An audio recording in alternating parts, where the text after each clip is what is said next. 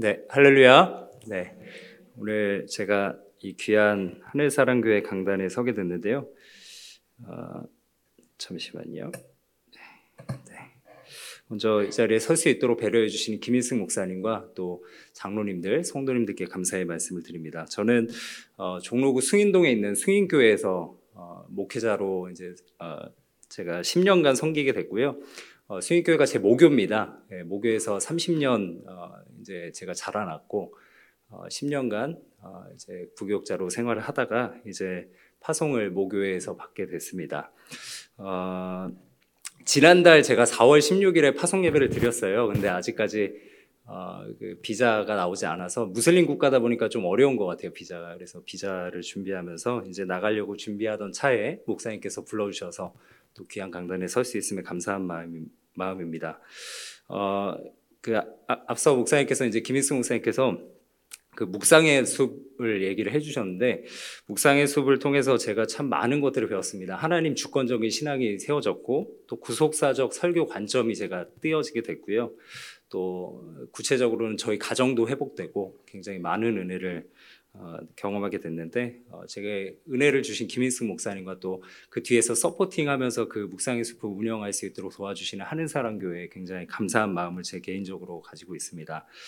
어, 저는 수인교회에서 하나님을 만났는데요. 제가 중 2학년 때 사춘기 때 어, 제가 사춘기를 겪으면서 죽으려고 결심을 했었습니다. 어, 굉장한 우울감이 그때 제게 찾아왔었는데 그쯤에 이제 그 저는 이제 그때 그런 생각을 했던 것 같아요. 인생이 끝이구나. 제 인생은 여기서 마감해야 되겠다라는 생각을 했었는데 그런데 그쯤에 저를 교회에서 담당했던 이 선생님의 한마디가 저를 살렸는데요.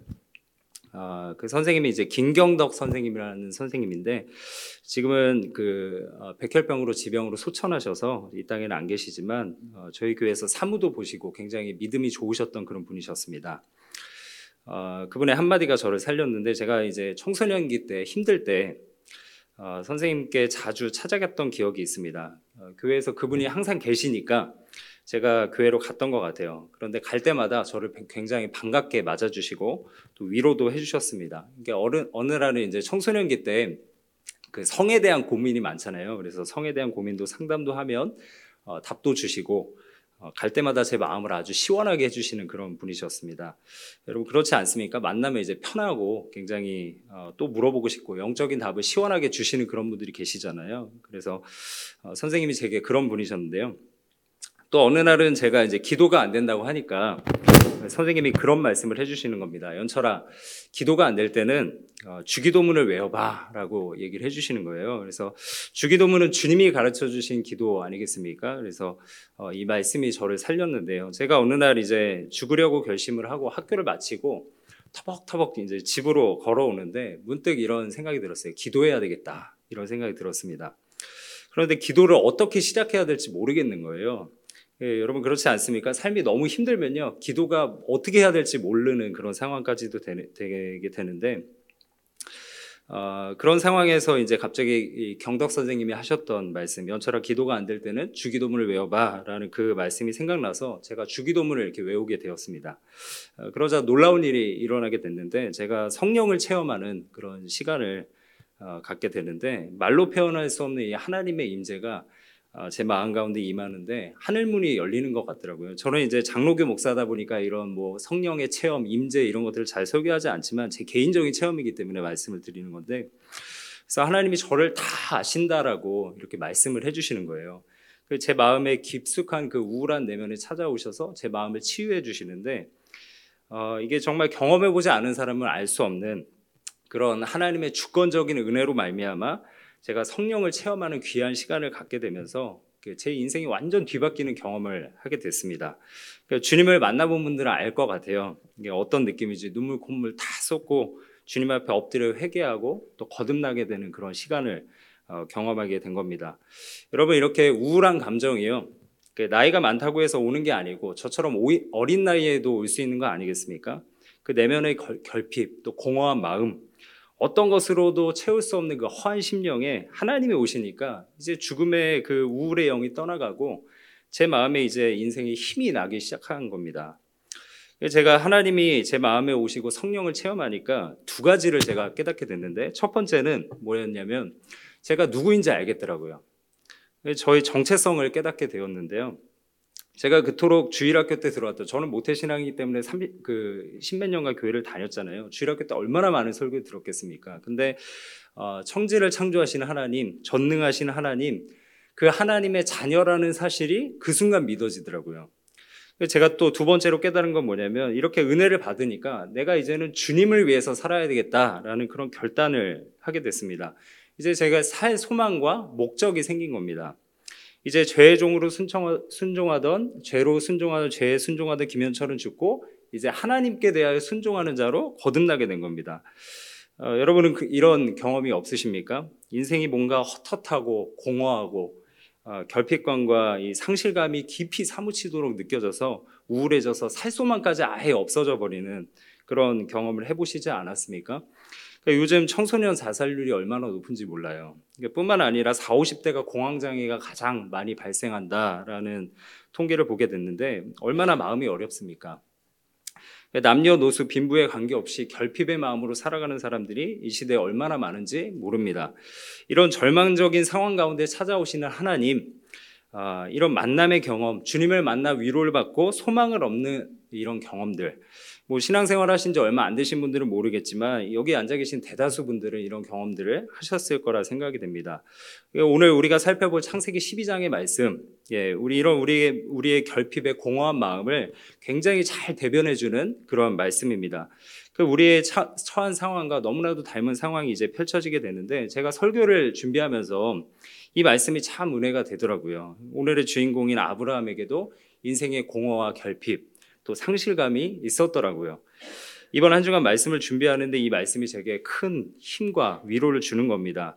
오늘 제가 은혜 받은 이 창세기 12장의 말씀은요. 하나님께서 아브라함에게 특별히 먼저 주셨던 말씀입니다. 이제 창세기 말씀이 어떻게 시작되냐면 1장부터 창조와 타락의 이야기가 어, 쭉 시작이 되고요. 인간들의 완악, 완악함이 11장에서 절정에 이릅니다. 무슨 사건이죠? 바벨탑 사건.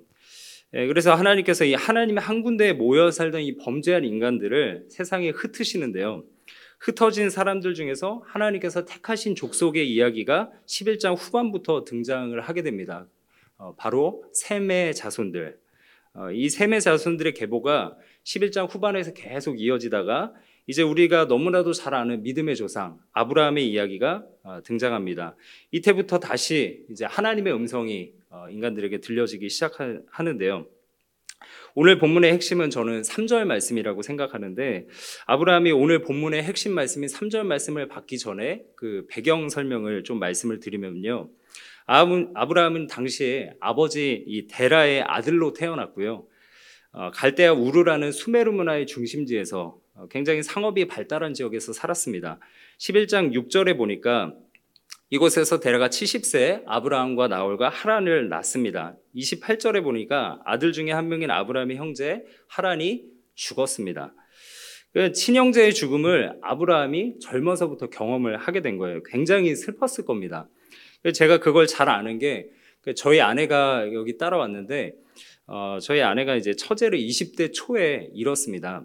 어, 먼저 하늘나라에 보내고 어, 제가 그 옆에서 있으면서 10년 동안 얼마나 슬퍼하는지를 어, 지켜봤는데 제가 그래서 너무나 잘 압니다. 이 친형제의 죽음이 얼마나 슬픈 것인지. 여러분 그 슬픔을 증명하는 것이 나중에 이 조, 어, 아브라함이 친형제 하란의 아들인 조카 누구죠? 롯을 아브라함이 끝까지 챙깁니다. 그 자기 형제의 이 아들을 챙기는 것도 형제를 사랑하지 않으면 챙길 수 있을까요? 못 챙기죠. 이 형제를 사랑했기 때문에 어, 조카까지 챙길 수 있는 거 아니겠습니까? 그러니까 그것을 보면서 친형제의 죽음이 그에게 얼마나 마음에 사무쳤을까라는 상상을 해보게 됩니다. 여하튼 이제 29절에서 형제들의 장가 소식이 나오고요. 30절에 아브라함의 또 다른 결핍이 등장합니다. 뭐, 뭡니까? 같이 한번 읽어보겠습니다. 시작. 사례는 임신하지 못함으로 자식이 없었더라. 아브라함의 또 다른 슬픔 결핍이 있었는데 그건 무엇이냐면 자신의 아내 사례가 임신하지 못한다라는 것입니다. 그러니까 저희 가정은 첫째 이제 다음이가 아, 다음이 이전에 낳기 이전에 자녀를 임신한 적이 있었어요. 그러니까 3개월 만에 아이를 유산했습니다. 어, 그때도 슬픔이 굉장하더라고요. 첫째다 보니까 3개월을 컸는데 유산해 보니까 굉장히 마음이 힘들었는데 그런데 계속해서 여러분 나이가 들도록 불임이라는 것은 저는 이렇게 상실에 대한 것들을 생각해봐도 그러니까 얼마나 사례와 이 아브라함이 힘들었을까 예, 상상이 잘 저는 안 되더라고요. 여러분 당시에 임신하지 못한다는 것은 인간적인 결핍이 1차적으로 우선 크고요. 또 장래에 대한 노후에 대한 보장이 되는 것이 아닙니다. 왜냐하면 지금처럼 뭐 사회보장제도가 잘 돼 있어서 뭔가를 잘 어, 노후가 보장이 되고 이런 것들이 아니라 당시에는 자녀에게 재산을 상속하고 그 자녀가 부모를 예, 노후를 보장해줘야 되기 때문에 그 장래와 노후가 보장이 안 되는 상황이 된 겁니다. 또 하나는 뭐냐면 임신하지 못한다는 것은 저주받은 자의 상징이라는 겁니다. 그러니까 불임으로 인해서 인생이 아브라함이 불안하고 충분히 우울해질 수 있는 그런 상황에 아브라함이 지금 놓여 있다는 거예요. 결핍이죠. 굉장히 허망한 상황입니다. 그래서 설상가상으로 이제 32절에 아버지 데라가 하란에서 죽습니다. 그러니까 이제 아브라함의 친형제도 죽고 아내 사라도 임신도 안 되고 아버지까지도 돌아가셔버린 상황이 된 거죠. 여러분 갑자기 졸지에 아브라함이 가정의 리더가 돼버린 겁니다. 지금 리더였고 가장이었던 아버지의 죽음은요. 아브라함이 이제 가정의 리더가 되어서 가정 전체의 불안함과 걱정과 염려를 떠나야 되는 그런 어려운 상황이 된 겁니다. 이런 아브라함과 아브라함의 이 결핍의 이 상실감 이런 것들이 가득할 때 또 불안하고 초조하고 도움의 손길이 굉장히 많이 필요한 이때에 하나님께서 아브라함을 찾아오시는 겁니다. 이제 12장부터 보면 1절에 보시면 뭐라고 나와 있습니까? 여호와께서 아브라함에게 이르시되 너는 너의 고향과 친척과 아버지 집을 떠나서 내가 내게 보여줄 땅으로 가라라고 말씀하시는 겁니다. 갑자기 하나님이 나타나시더니요. 슬픔에 잠겨 있는 아브라함에게 떠나서 내게 보여줄 땅으로 가라라고 말씀을 하시는 거예요. 그러니까 저는 이 성경을 보면서 제 생각에는 제 개인적인 생각에는 어려움을 가지고 어려운 마음을 가지고 있는 이 아브라함을 하나님께서 먼저 좀 위로해 주셨으면 좋겠다라는 그런 생각을 했는데 먼저 가라라고 말씀을 하시는 거예요. 여러분 근데 이게 사실은요. 지금 갑자기 가라라고 말씀하시는 게 아니라 아버지 데라도 가족을 이끌고 이미 가나안 땅으로 향해서 가고 있었거든요. 그러니까 기존의 아버지부터 아버지로부터 해왔던 그 사명을 그 사명을 놓치지 말고 계속해서 아브라함에게 이어가라라고 말씀을 하는 것입니다. 그러면서 하나님께서 하시는 말씀이 이제 하나님이 치유와 회복의 말씀을 주시는데요. 하나님의 역시나 우리에게 사명만 주시는 분이 아니라 먼저 치유와 회복을 주시는 하나님이시라는 것을 깨닫게 됩니다. 이제 하나님께서 두 가지 치유와 회복의 말씀을 주시는데요. 첫 번째 치유의 말씀은 2절 끝에 보면 너는 복덩이다 라고 말씀하시면서 정체성을 회복시켜 주시면서 치유하시고 두 번째는 3절 끝에 땅의 모든 족속이 너로 말미암아 복을 얻을 것이다 라는 것을 통해서 사명을 회복하시는 겁니다. 여러분 사람의 진정한 치유는요. 내가 누구인지 정체성이 회복되고 내가 무엇을 해야 될지 사명이 회복되어야 하는데 지금 그 치유의 작업을 하나님께서 아브라함에게 하시는 거죠. 첫 번째 뭐라고요? 너는 복덩이다 라는 존재를 말씀해 주시면서 정체성을 회복시켜 주시는데요. 2절 말씀에 제가 읽어드리겠습니다. 내가 너로 큰 민족을 이루고 내게 복을 주어 내 이름을 창대하게 하리니 그 다음에 핵심이 되는 말씀 너는 복이 될지라 너는 복이 될지라 말씀하시는 겁니다. 2절 말씀에 복이 될지라 할 때 이 될지라가 이 단어가 히브리어로 하야라는 동사입니다. 이 뜻이 뭐냐면 존재하다, 무엇 무엇 이다라는 뜻입니다.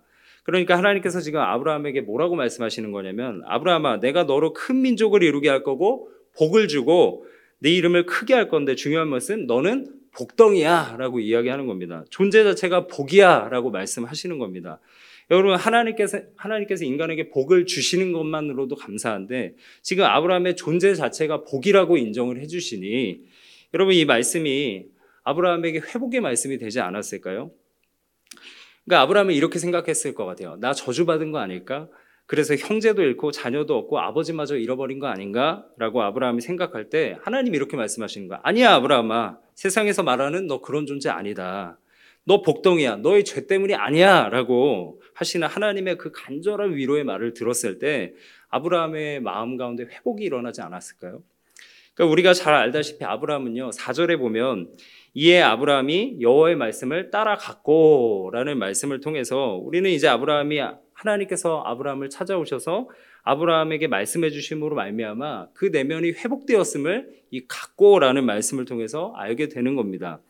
여러분 성경에 보면 우리의 정체성을 분명하게 해주시는 말씀들이 얼마나 많은지 모릅니다. 힘을 주시는 말씀들이 굉장히 많아요. 구약 중에서 특별히 이사야서 43장 1절에 보면 하나님께서 이스라엘 백성들에게 이렇게 말씀하십니다. 이렇게 정체성을 부여하세요. 제가 읽어드리겠습니다. 야고바 너를 창조하신 여호와께서 지금 말씀하시느니라. 이스라엘아 너를 지으신 이가 말씀하시느니라 너는 두려워하지 말라 내가 너를 구속하였고 뭐라고 말씀하세요? 내가 너를 지명하여 불러나니 너는 내 것이라 라고 말씀하시는 겁니다. 하나님께서 자녀된 우리에게 지금 연철아 두려워하지 마. 내가 너를 만들었고 너를 구원했고 너는 누구 것이야? 내 것이야 라고 지금 말씀을 해주시는 거예요. 이 말씀을 통해서 우리의 존재와 정체성이 분명해지지 않습니까? 하나님, 우리는 누구의 것이에요? 하나님의 것이라는 거죠.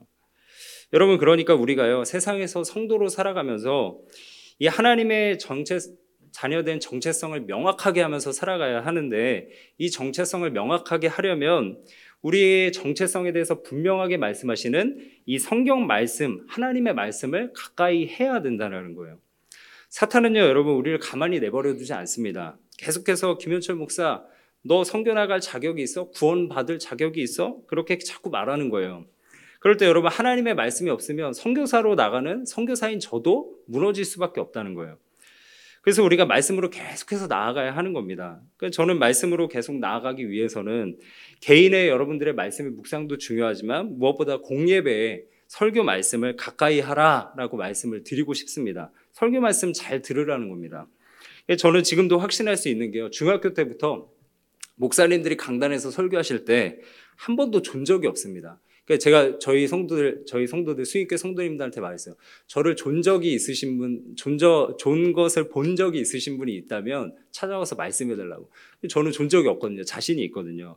예전에 한 목사님이 이런 말씀을 해 주셨어요. 저에게 목사님들이 강단에서 선포하실 때는 하나님이 하나님은 아니시지만 하나님이 그를 통해서 말씀하시니 하나님이 말씀하시는 것처럼 그 말씀을 들어라라고 말씀을 해 주셨는데 그 말씀이 제 평생의 생각이 나는 거예요. 설교 시간에 하나님이 말씀하시는 말씀으로 겸손하게 그 설교 말씀을 듣다 보니까 집중하게 되고 졸지 않게 되더라고요. 여러분 하나님께서 이 하늘 사랑교회 누굴 세우셨습니까? 김일승 담임 목사님이 세우셨죠. 이 말씀을 잘 들으시기를 간절히 축원합니다. 이 말씀을 잘 들으셔야 돼요. 여러분 우리가 예, 우리 예배를 가까이 말씀을 듣고 또 개인적으로 말씀을 묵상하여 하나님의 말씀을 듣다 보면 내 정체성 이 정체성에 대한 분명한 기준이 생긴다는 겁니다. 사실 여러분 우리는 우리 자신이 누구인지도 몰라요. 우리가 어디로부터 와서 어디로 가는지도 모르고 뭘 해야 될지 이 땅에서 그런 것도 전혀 모르는 자들 아닙니까? 그런데 말씀이 기준이 되는 거예요. 말씀이 우리를 살리고 우리의 존재를 확인하게 하시는 겁니다. 이제 또 이제 말씀해 보면 또 하나님께서 상실감과 이 결핍감을 가지고 있는 세상이 위로할 수 없는 이 헛헛한 마음을 가지고 있는 아브라함에게 두 번째로 말씀하시는 것이 뭐냐면 3절 후반에 보면 뭐죠? 땅의 모든 족속이 너로 말미암아 복을 얻을 것이다라고 말씀하시면서 이제 아브라함에게 사명을 회복해 나가시는 겁니다.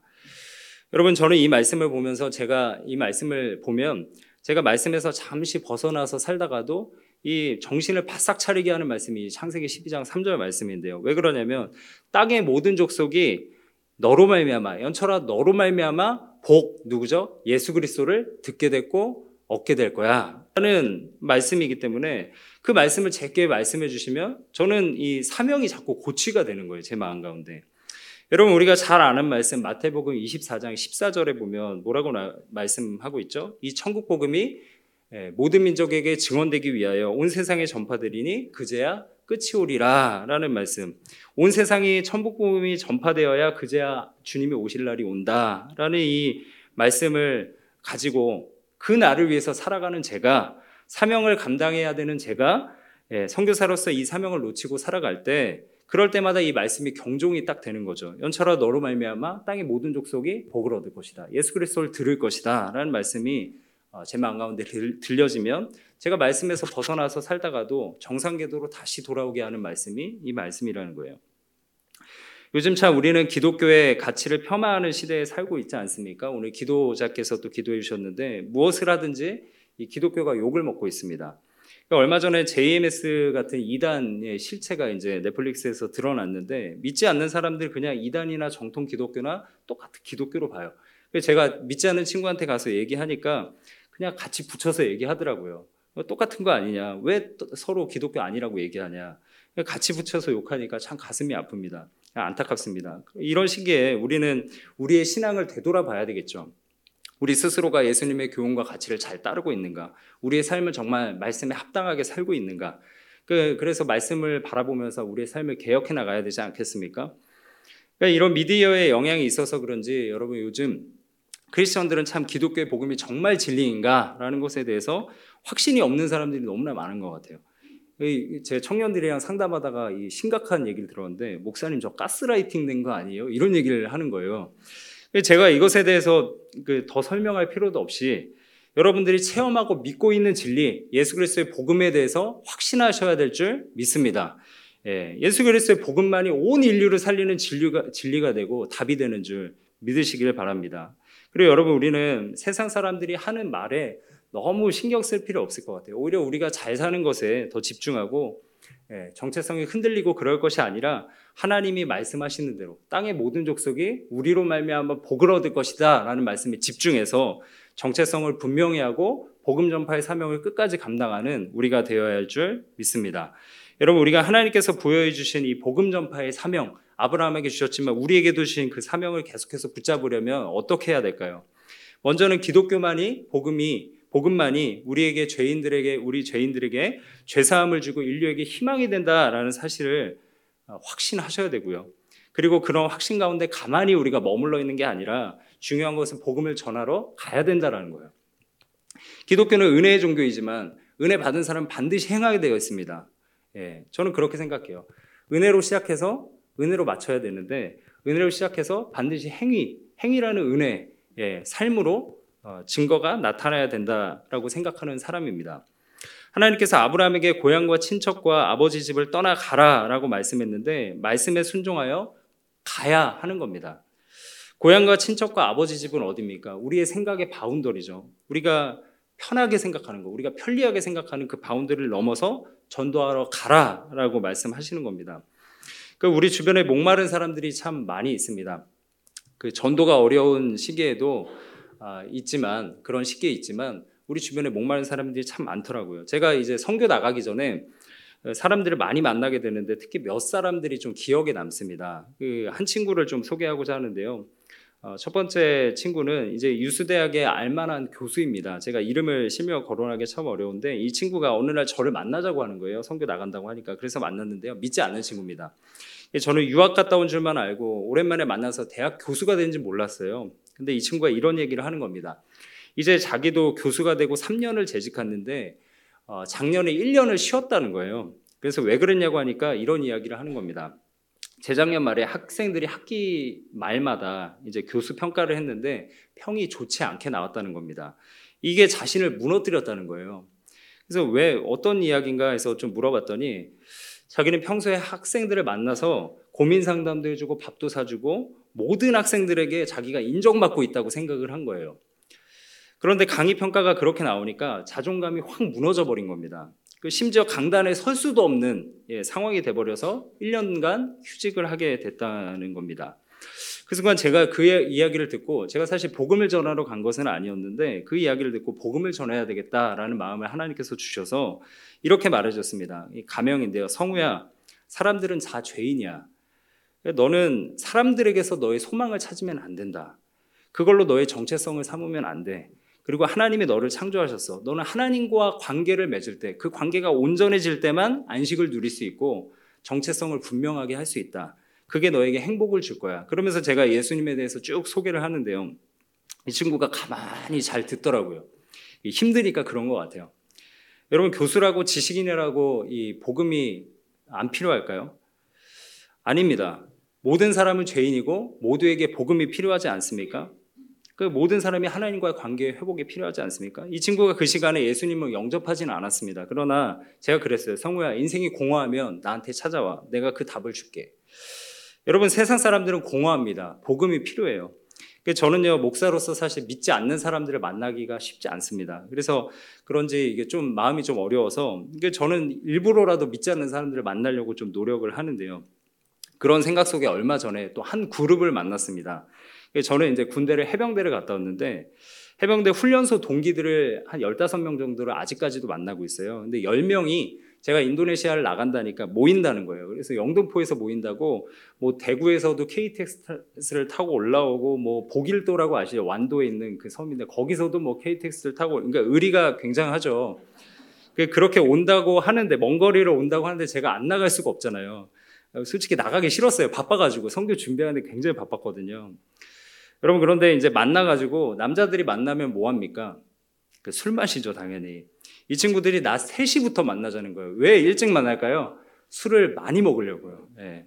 일단 나갔습니다. 이제 만나서 오랜만에 만났으니까 포옹도 하고 뭐 인사도 하고 자리에 이제 경례도 하고 앉았는데 이제 목사인 저한테 뭐를 권합니까? 술을 권하는 거죠. 뭐라고 유혹하냐면 신부님들도 다 마시는데 내가 천주교를 가봤는데 신부님들은 예배 끝나고 담배도 같이 피고 술도 바로 호프집을 가는데 너는 왜 안 마시냐? 네가 모자랐다고 이런 얘기를 하는 거예요. 그래서 제가 일단 안 먹는다고 얘기하고 주인공이지만 술을 안 마신다. 그러게 하고 대신 술잔에 사이다를 따라달라고 했어요. 술잔을 달라고 해서. 근데 제가 딱 앉아서 술잔을 딱 짠을 하는데 느낌이 뭔가 이상해가지고 이렇게 주변을 살펴보게 되더라고요. 왜 그랬을까요? 혹시나 예, 우리 승인교회 청년들을 만나면 제가 청년부대 했었거든요. 목사님이 술 마셨다라는 이게 소식이 또 총회까지 들어가면 저는 제명되거든요. 그래서 예, 그래서 이 그래서 아무튼 이렇게 좀 봤는데 없더라고요. 다행히. 근데 먹다 보니까 제가 이게 사이다를 몇 병이나 마셨을까요? 소주 잔으로 세 병을 먹었더라고요. 여러분 세 병 드셔보셨습니까? 사이다? 그, 그 먹기 힘들더라고요. 그, 그 친구들 제가 중간중간에 잔을 쉬었는데 이 친구들 한 여섯 병은 마신 것 같아요. 그 자리에서. 그러니까 술을 엄청나게 먹더라고요. 이게 술 고래들이에요, 다. 이 친구들이 제가 이야기를 들어보니까 이런 얘기를 하는 겁니다. 이야기를 쭉 하더라고요. 이런 얘기를 해요. 40대가 되어서 직장에서는 일에 치이고 집에서는 가정에서 아이들 챙기느라 너무 힘이 든다는 거예요. 그러니까 쳇바퀴 같은 이쉴틈 없이 계속 돌아가는 일상이 너무 힘에겼고 지겹다는 겁니다. 그러면서 이 술잔을 얘기하면서 술잔에 내가 기대서 산다 이런 얘기를 하는 거예요. 제가 이 친구들을 보면서 참 안타까운 겁니다. 마음이 허했어요. 저도 되게 어렵더라고요. 긍휼의 마음이 들더라고요. 그래서 저도 이제 이 복음을 전하러 간 건 아닌데 또 하나님 그런 마음을 주셔서 이 친구들이 술을 많이 안 마셨을 때 한 병 먹기 전에 제가 하나님께서 복음을 전하는 깨달음을 주셔서 복음을 전했는데요. 갑자기 한 예화가 생각이 났어요. 예화가 뭐였냐면 효봉 스님입니다. 여러분 성철 스님보다 더 유명한 스님이 예전에 계셨어요. 그 스님이 바로 효봉 스님인데요. 이게 나이 드신 분들은 어, 연세가 있으신 분들 아실 텐데요. 불교계에서 굉장히 유, 명한 스님 아닙니까? 이 스님이 예전에 대법관이었는데 이분 이분이 어느 날 이제 판사 판사로서 죄수들을 판결을 하는데 죄수에게 사형을 언도해서 사형이 집행이 됐습니다. 음, 그런데 이제 나중에 이제 와서 이 사람이 이제 자료를 검토해 보니까 그 사람이 죄수가 아니라 이 반대편에 있던 사람이 죄수였던 거예요. 얼마나 죄책감이 들었을까요, 이 사람이. 잘못 언도했으니까 사형을. 그래서 이분이 고민하다가 세속을 벗어버리고 산도 들어가 평생을 죄를 씻으면서 살았다라는 겁니다. 죄를 씻었을까요? 죄를 씻지 못했겠죠. 그래서 제가 얘들아 이런 얘기를 했어요. 얘들아 그런데 너희 마음 가운데 죄가 없니? 찔리는 죄가 있을 거야. 죄가 있으면 천국에 못 간다. 천국에 가려면 진리가 필요해. 그 진리는 예수님밖에 없어. 예수님이 하나님이신데 그분이 이 땅에 오셨고 인간으로 오셨고 우리의 죄를 다 짊어지시고 십자가에 죽으셨어. 그분이 피를 흘리시고 우리 우리가 그 피, 피로 말미암아 죄 씻음을 받게 됐는데 그분을 믿게 되면 우리는 영생을 얻게 돼. 그러면서 이제 복음을 전하는데 신기하게 한 명도 예 없이 졸지를 않더라고요. 그 여러분 목사의 말이 재밌다고 하더라고요. 불신자들은. 그래서 귀를 기울이는데요. 여러분 이 친구들은 평생에 복음을 들을 수 있는 기회가 이 저를 만날 이 타이밍밖에 없을지 모르겠습니다. 제가 그런 마음을 가지고 복음을 전했는데 한 친구분은 저 제 옆에 앉아서 고민을 쭉 털어놓으면서 자기 이야기를 막 하더라고요. 그래서 제가 손을 잡고 기도를 해줬어요. 아, 술자리에서도 이렇게 복음을 전할 수 있구나라는 생각을 해봤습니다.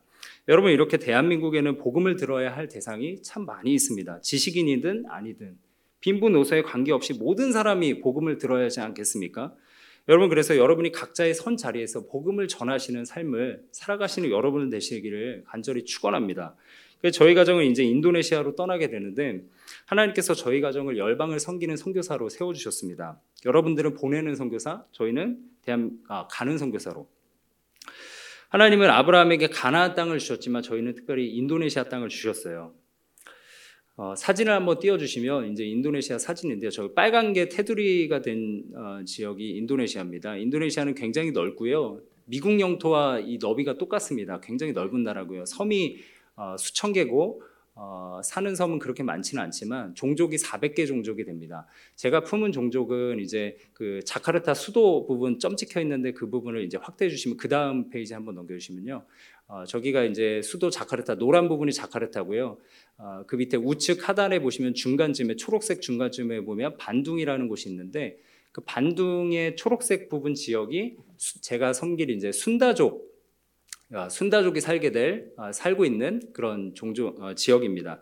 이 지역은 이제 인도네시아 인구가 2억 8,100만인데 그 중에서 15% 4천만이 순다족이고요. 순다어를 씁니다. 이중 언어의 장벽이, 장벽이 있고 좀 어려운 지역인데 특별히 그 지역은 99.95%가 강성 무슬림입니다. 어, 무슬림이 좀 강한 지역이고요. 어, 교회를 지으면 교회 앞에 와서 예배를 드리지 못하도록 시위를 하고 또 불을 지르는 예, 그런 지역입니다. 어, 0.05%도 기독교인은 아니에요. 그래서 선교사님들은 100%가 기, 어, 이제 무슬림이다 이렇게 보면 되겠다 이렇게 얘기하시는데 어, 저는 이 지역에 어, 순다어를 배워서 또 복음을 전하러 나가게 됩니다. 저는 이제 반둥 지역에 살게 됩니다. 어, 그 다음 사진 보여주시면요. 어, 인도네시아 이스티크랄 사원인데요. 전 세계에서 가장 큰 사원으로 제가 알고 있습니다. 어, 그 중동에 있는 것이 아니고요. 인도네시아가 무슬림이 가장 많습니다. 그래서 어, 저 지역에서 지금 예배 드리고 있는데 저는 이 무슬림들이 불쌍한 겁니다. 구원을 얻기 위해서 굉장히 목말라 있거든요. 그 종교심이 얼마나 큽니까? 하루에 다섯 번씩 메카를 향해서 기도하고요. 어, 혹시 다섯 번씩 하루에 무릎 꿇고 기도하시는 분 없으시죠? 굉장하고요. 지난달 4월이 라마단 기간이었는데 어, 1년에 한 번씩 해가 떠 있을 때 한 달씩 금식을 합니다. 어, 굉장히 많은 금식 시간을 갖게 되고 또 자신의 소득의 3%를 의무적으로 구제금으로 드려야 하고 또 성지순례를 해야 구원받는다 하고 또 천국에 가서 좋은 곳에서 살기 위해서 자살 테러를 일으키고 그런 것들이 저는 굉장히 불쌍하게 느껴지는 거죠. 제가 이런 생각을 했습니다. 그들도 결국 구원을 얻기 위해서 하나님을 만나기 위해서 저런 행위를 하고 있는데 방향이 참 다르구나라는 생각을 하면서 긍휼의 마음이 드는 거예요. 참 안타까운 거죠. 저희는 이제 이 지역을 섬기러 제가 시간상 다 설명해 드릴 수는 없지만 이 지역을 섬기러 나아가는데 여러분들께서 계속 기도해 주셨으면 좋겠습니다. 어, 여러분 우리가 이렇게 사명을 가지고 살아가야 하는데 사명을 잃어버리지 않으려면 정체성과 마찬가지입니다. 뭐를 가까이 해야 된다고요? 말씀을 가까이 해야 된다는 거죠. 제가 마지막 이 말씀 하고 마쳤으면 좋겠는데요. 제가 한국을 떠나려고 하니까 이것저것이 되게 소중해지더라고요. 그러니까 얼마 전에 벚꽃이 굉장히 만개하지 않았습니까? 그러니까 어느 제가 어느 해보다 더 만개했던 것 같아요. 제 느낌에는 이 꽃을 보고 있노라면 제가 감성적인 사람이 아니거든요, 사실. 근데 얼마나 행복했는지 몰라요. 굉장히 행복하더라고요. 그 꽃이 얼마나 예쁜지 길가에 펴 있는 이 꽃을 보니까 만개의 꽃을 보니까 마음이 설레고 굉장히 마음이 그렇더라고요. 이제 이런 생각을 했어요. 한국에서 어떻게 보면 마지막 벚꽃일 수 있겠다. 왜냐면 제가 들어올 때 또 계절이 다르면 예, 벚꽃을 볼 수 없겠구나라는 생각이 들어서 굉장히 예쁘고 또 귀하게 느껴졌는데요. 저희 집 옆에 아파트 숲이 있습니다. 그 숲에는 이제 개나리 숲이라고 할 만큼 굉장히 개나리가 많은데 그 숲 사이에 신기하게 가운데 벚나무가 하나가 있는 거예요. 여러분 한번 상상해 보세요. 개나리가 이렇게 쫙 펴 있는데 가운데 벚나무가 딱 한 그루가 서 있다. 예, 그런데 여러분 작년에 여름에 비가 많이 오지 않았습니까? 그때 비가 많이 오고 바람이 부니까 비바람을 못 이겨서 그, 그게 언덕인데 벚나무가 그냥 쓰러져 버린 거예요. 개나리는 이렇게 흔들리면 그냥 뿌리가 잘 박혀 있고 높지 않기 때문에 쓰러지지 않는데 벚나무는 그냥 쓰러져 버리더라고요. 그래서 제가 아내와 굉장히 아쉬워했습니다. 이제 내년부터는 개나리 숲 사이에 있는 벚나무를 못 보겠구나. 그런데 여러분 기적 같은 일이 일어났습니다. 나무가 부러져서 죽은 줄만 알았는데 이 벚나무가 올해 봄에 피는 거예요. 이상한 일 아닙니까? 보통 나무가 쓰러지면요 고목이 되거나 땔감으로 쓰거나 뭐 이렇게 되지 않습니까? 근데 이상하게 꽃이 피는 거예요. 제가 그 나무를 유심히 보니까요 나무가 완전히 부러진 게 아니라 반쯤 부러져 있었는데 그 반쯤 부러진 몸통이와 땅에 박힌 뿌리와 연결이 되어 있으니까 이 꽃이 피더라는 거예요. 그 제가 그 나무를 보면서 한 가지 깨달은 사실이 있는데 뭐냐면 우리의 인생이 비록 넘어진 인생 같으나 고꾸라져 있는 인생 같이 보일지라도 왜 주변 사람들이 이렇게 말할지 몰라요. 너 같은 인생에서 뭐 꽃이 피겠어 라고 말할지 모르겠지만 그런 보잘것 없는 인생일지라도 넘어졌으나 이 나무 땅에 깊이 박힌 뿌리에 예, 연결된 벚나무처럼 하나님 말씀에 깊이 뿌리를 박는다면 우리가 우리의 인생 가운데 꽃을 피우게 되는구나라는 사실을 제가 그 순간 깨닫게 됐습니다. 여러분 사실 이 나무는 영혼이 있고 뭐 생명체는 아니지만 예, 영혼이 있는 생명체는 아니지만 죽은 줄만 알았던 이 자신의 자신에게 영양분이 공급이 되니까 하나님께서 창조하신 자신의 정체성을 찾게 되고 이제 그 영양분으로 꽃을 피우게 된 겁니다. 여러분 그러니까 우리는 주님께 붙어 있기만 하면 우리 주님이요 우리의 정체성이 무엇인지 분명하게 알려 주시는 거예요. 그리고 보잘것없는 우리의 삶에 하나님이 꽃 피우게 하신다는 사실입니다. 우리가 잘 아는 말씀 요한복음 15장 4절에 보면 이런 말씀이 있죠. 내 안에 거하라 나도 너희 안에 거하리라. 가지가 포도나무에 붙어 있지 아니하면 스스로 열매를 맺을 수 없음 같이 너희도 내 안에 있지 아니하면 그러하리라. 5절 나는 포도나무요 너희는 가지라. 그가 내 안에 내가 그 안에 거하면 사람이 열매를 많이 맺나니 나를 떠나서는 너희가 아무것도 할 수 없음이라. 여러분 이 말씀을 우리가 잘 알고 있는 말씀 아닙니까? 우리의 인생 우리의 주인 대신 예수님께 우리가 잘 붙어 있으면 열매를 많이 맺게 된다는 이 진리의 말씀을 그래서 우리는 항상 주님께 붙어 있어야 열매를 맺는 것입니다. 주님께 꽉 붙어 있어야 돼요. 그냥 붙어 있으면 안 됩니다. 영양분을 공급받을 만큼 붙어 있으셔야 돼요. 예배 때 왔을 때도 어떤 분들은 은혜 받고 가는데 어떤 분들은 그냥 대충 영양분 공급받고 이렇게 가시는데요. 그러면 안 되는 거죠. 꽃을 피울 만큼 말씀에 붙어 있어 계셔야 되는 겁니다. 여러분 제가 계속해서 말씀을 반복해서 드리는데요. 우리는 정체성을 기억하고 꽃 피우는 인생을 살아가야 된다는 거예요. 여러분 우리 인생에 아무리 결핍이 있고 힘들고 우울감과 상실감이 찾아와도 꼭 기억해야 하는 사실은 무엇입니까? 우리는 택함 받은 하나님의 자녀라는 정체성, 복덩이라는 거예요. 그리고 또 하나 우리는 뭡니까? 우리는 축복의 통로라는 사실입니다. 우리는 사명자예요. 우리는 해야 할 일이 있습니다. 무엇이요? 예수 그리스도의 복음을 이 땅 가운데 전파하는 사명. 이 사명을 꼭 붙으시는 여러분 되시기를 축원합니다. 사랑하는 하늘교회 성도 여러분, 이 힘든 시기를 살아가실 때 말씀을 가까이 하셔서 우리의 정체성을 분명히 하시고 두 번째 하나님이 주신 사명, 복음 전파의 사명, 이 사명을 주님 다시 오실 때까지 감당하시는 축복의 통로가 되시는 하늘사랑교회 모든 성도님들 되시기를 간절히 축원드립니다.